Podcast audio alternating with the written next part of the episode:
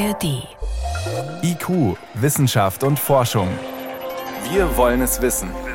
Ein Podcast von Bayern 2 in der ARD-Audiothek. Heute geht's um die neue Gentechnik und wie man Pflanzen damit besser machen kann. Diese neue Gentechnik, die kommt ja ein bisschen leichter daher, smarter, präziser und angeblich auch sicherer. Und die EU will die Zulassung für gentechnisch veränderte Pflanzen jetzt erleichtern und damit erreichen, dass zum Beispiel weniger Gift auf den Acker kommt. Und ob dieser Plan aufgehen kann, das klären wir heute. Wenn man Pflanzen haben will, die besondere Eigenschaften haben, also die besonders widerstandsfähig sind gegen Schädlinge zum Beispiel oder gegen den Klimawandel, ja, dann muss man die bestehenden Pflanzen verändern. Da kann man klassisch züchten, also Schritt für Schritt Sorten erzeugen, die verbesserte Eigenschaften haben. Oder man kann Bakterien nutzen, die, vereinfacht gesagt, neue Gene in die Pflanzen einschleusen. Und seit einiger Zeit ist da aber vor allem eine Methode im Fokus, das sogenannte Genome Editing. Und damit kann man sehr präzise und gezielt Erbgutabschnitte herausschneiden, ersetzen, ergänzen und so weiter. Die Europäische Union will diese Technik jetzt leichter zulassen und damit erreichen, dass weniger Gift auf die Äcker gelangt. Die Idee ist, wenn ich widerstandsfähige Pflanzen habe durch Gentechnik, dann brauche ich weniger Pflanzenschutzmittel. Es gibt aber durchaus Bedenken, ob das funktioniert. Frage daher an meine Kollegin Renate L. Renate, wie realistisch ist es denn, dass wir jetzt schnell neue gentechnisch veränderte Sorten kriegen und dann haufenweise Pflanzenschutzmittel einsparen können? Das halte ich nicht für realistisch. Denn wenn man jetzt in diese Gentechnik deregulierten Länder schaut, wie USA und Kanada, da sind solche Sorten auch noch längst nicht auf dem Acker, obwohl es dort die Hürde eines sehr aufwendigen Zulassungsverfahrens nicht gibt, von dem es ja heißt, dass es die Innovationen behindert, weil es so teuer ist und so lange dauert. Und zweiter Grund, dass es nicht realistisch ist, weil diese Pflanzen in den weltweiten Projekten gar nicht die Hauptrolle spielen, die zum Beispiel den Pestizideinsatz verringern sollen. Heißt, welchen Stellenwert haben die? Einen sehr viel geringeren, als man vielleicht meint. Wenn man sich jetzt alle Projekte anschaut, die weltweit im Moment bekannt sind, das sind 743 Projekte von Pflanzen, die mit Genome Editing neuer Gentechnik erzeugt werden sollen. An erster Stelle, 23%, also knapp ein Viertel, geht es um Inhaltsstoffe. Zum Beispiel beim Reis eine veränderte Stärkezusammensetzung oder bei Soja eine veränderte Zusammensetzung für die menschliche Ernährung mit mehr gesünderen Fettsäuren oder auch eine andere Zusammensetzung für Tierfutter. Dann an zweiter Stelle, knapp weniger, geht es um höheren Ertrag, 22%. Also größere Früchte oder Körner oder dass die Körner nicht auf den Boden fallen. Da geht es um Reis, Soja, Tomaten, Mais und Weizen. Und an dritter Stelle erst kommen Krankheiten und Schädlinge. Da geht es also um Pestizide. Das sind 18% der Projekte. Da geht es vor allem um Pilzerkrankungen, auch um Viren und Bakterien. Und das wiederum vor allem bei Reis und Tomaten. Und wie viele dieser Sorten, also du hast gesagt, ein paar hundert Projekte sind bekannt, wie viele dieser Sorten, die mit Genome Editing verändert worden sind, sind schon auf dem Markt? Eine. Okay. Das ist eine japanische Tomate und die enthält besonders viel von einer Substanz namens GABA, die als blutdrucksenkend und schlaffördernd gilt. Eine, das klingt jetzt nicht gerade nach viel. Warum so wenig? Ja, weil es offenbar doch nicht so einfach ist, wie es oft verkürzt dargestellt wird. Aber es klingt eigentlich so einfach, ne? Genome Editing, wie wenn man so einen Text bearbeitet am Computer, wenn ein paar Buchstaben nicht passen, dann ersetzt man die einfach. Ja, das ist eben diese Textanalogie, die auch aus dem Begriff Genome Editing, Erbgutbearbeitung kommt.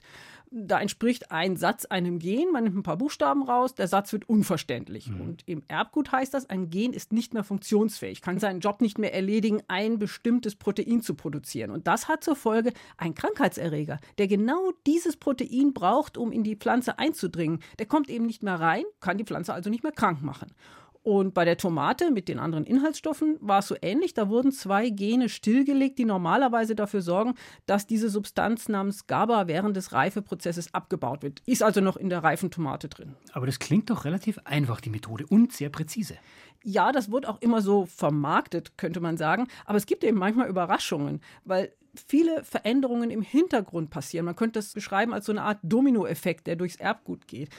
Diese Veränderungen im Hintergrund müssen gar keine Wirkungen haben, können aber. Und deswegen kommen auch nicht alle Pflanzen auf den Markt, an denen mal gearbeitet wurde. Hast du ein Beispiel, Renate, an dem man sich das vorstellen kann? Ja, da gibt es ein Beispiel. Man wollte eine trockentolerante Sojasorte erzeugen, die also bei Dürre auch noch gut wächst. Und die war dann am Ende empfindlicher gegen Trockenheit. Also Pflanzen, die Trockenheit oder Hitze aushalten, die kann man auch mit Genome Editing eigentlich herstellen. Ja, möchte man, sag ich mal. Man hofft es. Man hofft es. Aber wenn wir jetzt wieder auf die Projekte zurückkommen, die es weltweit gibt, diese über 700, nur 8% weltweit beschäftigen sich überhaupt mit der Widerstandsfähigkeit gegen sogenannten abiotischen Stress, also etwa durch Extremwetter oder versalzte Böden. Und davon nur die Hälfte, also insgesamt 4% mit Dürre. Da versucht man aber nicht, ein Gen auszuschalten. Sondern? Da geht es eher darum, Erbgutschnipsel aus wilden Verwandten einzubauen, also sozusagen ein neues Wort in den Satz einzufügen. Aber aus der neuen Gentechnik gibt es da noch nichts auf dem Markt, weil das eben ziemlich schwierig ist.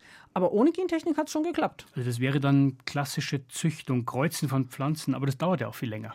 Ursprünglich ja.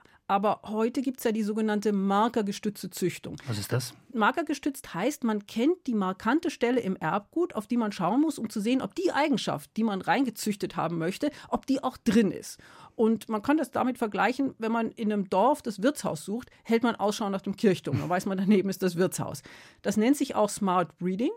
Das ist seit mittlerweile Jahrzehnten erfolgreich, eine Methode zur schnelleren Züchtung ohne Gentechnik. Aber heißt das dann, man kann sagen, dass moderne Züchtung eben nicht gleichbedeutend ist mit Gentechnik? Ganz und gar nicht. Und zum Stichwort moderne oder zukunftsfähige Landwirtschaft braucht auch mehr als neue Pflanzensorten, wie auch immer die entstehen. Gerade die Argumente für die Gentechnik, die klingen, als bräuchte man nur neue tolle Sorten und alles wird gut. Mhm.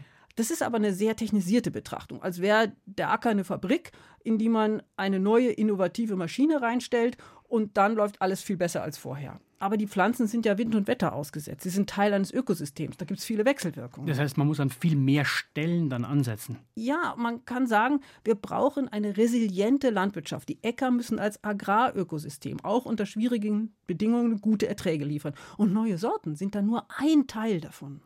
Jetzt will die EU die Gentechnik neu regeln, Gentechnikverordnung heißt es dann, Renate, diese neue Verordnung, wie wichtig wird diese neue Verordnung überhaupt sein oder kann sie sein für dieses Ziel Pestizideinsatz reduzieren? Ich bin da eher skeptisch, denn erstmal können ja nur die Pflanzen, an denen jetzt geforscht wird, überhaupt in absehbarer Zeit auf den Markt kommen. Und dann müssen sie sich erst noch bewähren, müssen von der Landwirtschaft angenommen werden. Die Forschung findet auch überwiegend nicht in Europa statt, also sind es womöglich auch keine Sorten, die hierzulande gut gedeihen. Die müsste man dann auch erst noch züchten. Und es wird sicher noch lange dauern, bis die Verordnung in Kraft tritt. Sowas dauert immer lange in der EU und erst recht bei dem Thema. Das heißt, insgesamt, wenn es wirkt, dann erst in fernerer Zukunft. Aber es gibt ja andere Wege, mit denen man sofort und ohne neues Gesetz den Pestizideinsatz verringern kann. Zum Beispiel? Mehr Vielfalt auf dem Acker, häufigerer Wechsel der Anbaukultur, damit sich nicht auf eine Art spezialisierte Schädlinge oder Krankheiten ausbreiten. Oder mehr Biolandwirtschaft, da hat sich die EU ja auch ein Ziel gesetzt, 30% bis 2030. Aber 2021, das ist die aktuellste Zahl, waren es gerade mal 16%. Also wir lernen, die gentechnischen Methoden sind nur ein Baustein, vielleicht sogar ein sehr kleiner von vielen, um den Einsatz von Pestiziden auf dem Acker zu verringern. Vielen Dank für diese Einordnungen, Renate L. Gerne. Also durchaus große Erwartungen auch an die gentechnisch veränderten Pflanzen. Und selbst wenn es mit dieser neuen Genom-Editing-Methode noch wenig Erfolg gibt, eine Pflanze, auf der schon seit vielen Jahren Hoffnungen ruhen, ist der sogenannte Goldener Reis. Der schimmert tatsächlich ein bisschen golden und der soll vor allem ein großes Problem beheben, nämlich den Mangel an Vitamin A in manchen Ländern. Auf den Philippinen zum Beispiel. Da ist jedes 7. Kind davon betroffen. Und eigentlich sollte der Golden Rice, wie er dort genannt wird, es richten. Der ist gentechnisch so manipuliert, dass er eben mehr Vitamin A in sich trägt. Aber inzwischen, nach den ersten Ernten, ist dieses Projekt Goldener Reis ausgesetzt. Schlicht und einfach, weil die Bauern ihn nicht anbauen wollen. Meine Kollegin Katrin Erdmann war auf den Philippinen unterwegs und hat dort mit Befürwortern und Gegnern gesprochen. Mukhang ordinaryong palayan lang, di po ba? Sattes Grün, volle Felder, gesunde Filipinos. Die erste Ernte von Golden Rice. Das Werbevideo aus dem vergangenen Jahr verspricht Hoffnung. Der genmanipulierte Reis soll Beta-Carotin liefern, das im Körper zu Vitamin A umgewandelt wird und für die Sehkraft und das Immunsystem wichtig sind.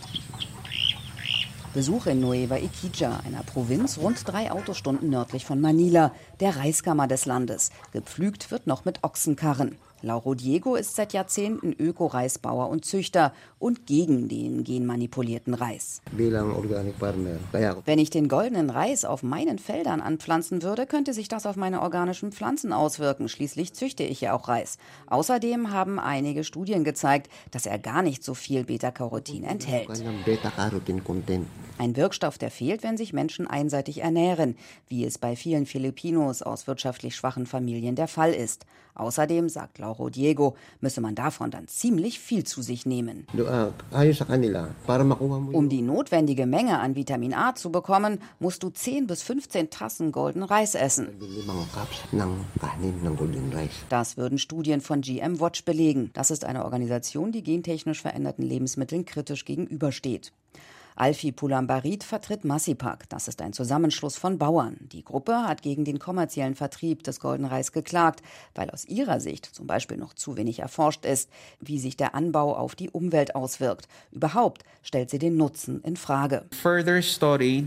Wird der Goldenreis gelagert und gekocht, sinkt der Anteil von Beta-Carotin, sodass er am Ende wirklich vernachlässigbar ist. Damit der Reis verdaulich ist, müsse er zudem mit Öl oder Butter gegessen werden. Und für die Produktion wird deutlich mehr Fläche als für normalen Reis benötigt. Für Landwirt Diego ist deshalb klar: Es stehen rein wirtschaftliche Interessen dahinter, denn nur die Industrie besitzt die Reiskörner. Jetzt geben sie die zwar noch kostenlos weiter, aber das könnte sich ändern. Und wir brauchen den Reis nicht für die Vitamin-A-Zufuhr. Wir könnten auch einfach Karotten oder anderes Gemüse essen. Die Regierung hat den Reis bisher nur im Süden der Philippinen an Kinder, Schwangere und Stillende aus armen Familien verteilt. Für die Regierung ist goldener Reis eine einfache Lösung, meint auch Alfie Pulambarit von der Bauernvereinigung MASIPAG. Es fehlt der politische Wille, wirklich etwas an der landwirtschaftlichen Situation zu verändern. Der goldene Reis ist ein einfacher Weg gegen Hunger und Mangelernährung. Einfacher, als das tiefer liegende Problem anzugehen, warum Landwirte es hier schwer haben, Nahrungsmittel zu produzieren. Das Projekt vorangetrieben hat das internationale Reisforschungsinstitut IRI. Von dort will sich wegen des laufenden Gerichtsverfahrens niemand äußern. Glenn Gregorio hat lange für das IRI gearbeitet. Heute ist er Direktor des Südostasiatischen Zentrums für Hochschulstudien und Forschung in der Landwirtschaft, kurz SEARCA. Er sieht in dem goldenen Reis erst einmal eine Chance, vor allem für Kinder. Wenn sie dieses Vitamin A bekommen, dann verbessert sich ihre Situation. Sie können besser sehen und damit besser lesen. Und das ist der einzige Weg, der Armut zu entkommen. Deshalb halten wir Vitamin A für sehr wichtig. Da Filipinos morgens, mittags, abends und manchmal sogar zwischendurch Reis essen, sei die angereicherte, genmanipulierte Variante ein sehr einfaches Vehikel, findet der Wissenschaftler. Auch wenn sie noch nicht perfekt sei. Was ich damit sagen will, ist, dass dies nur das erste Modell ist, so wie beim iPhone, da gab es auch anfangs Probleme und jetzt sind wir schon bei Version 15 angelangt.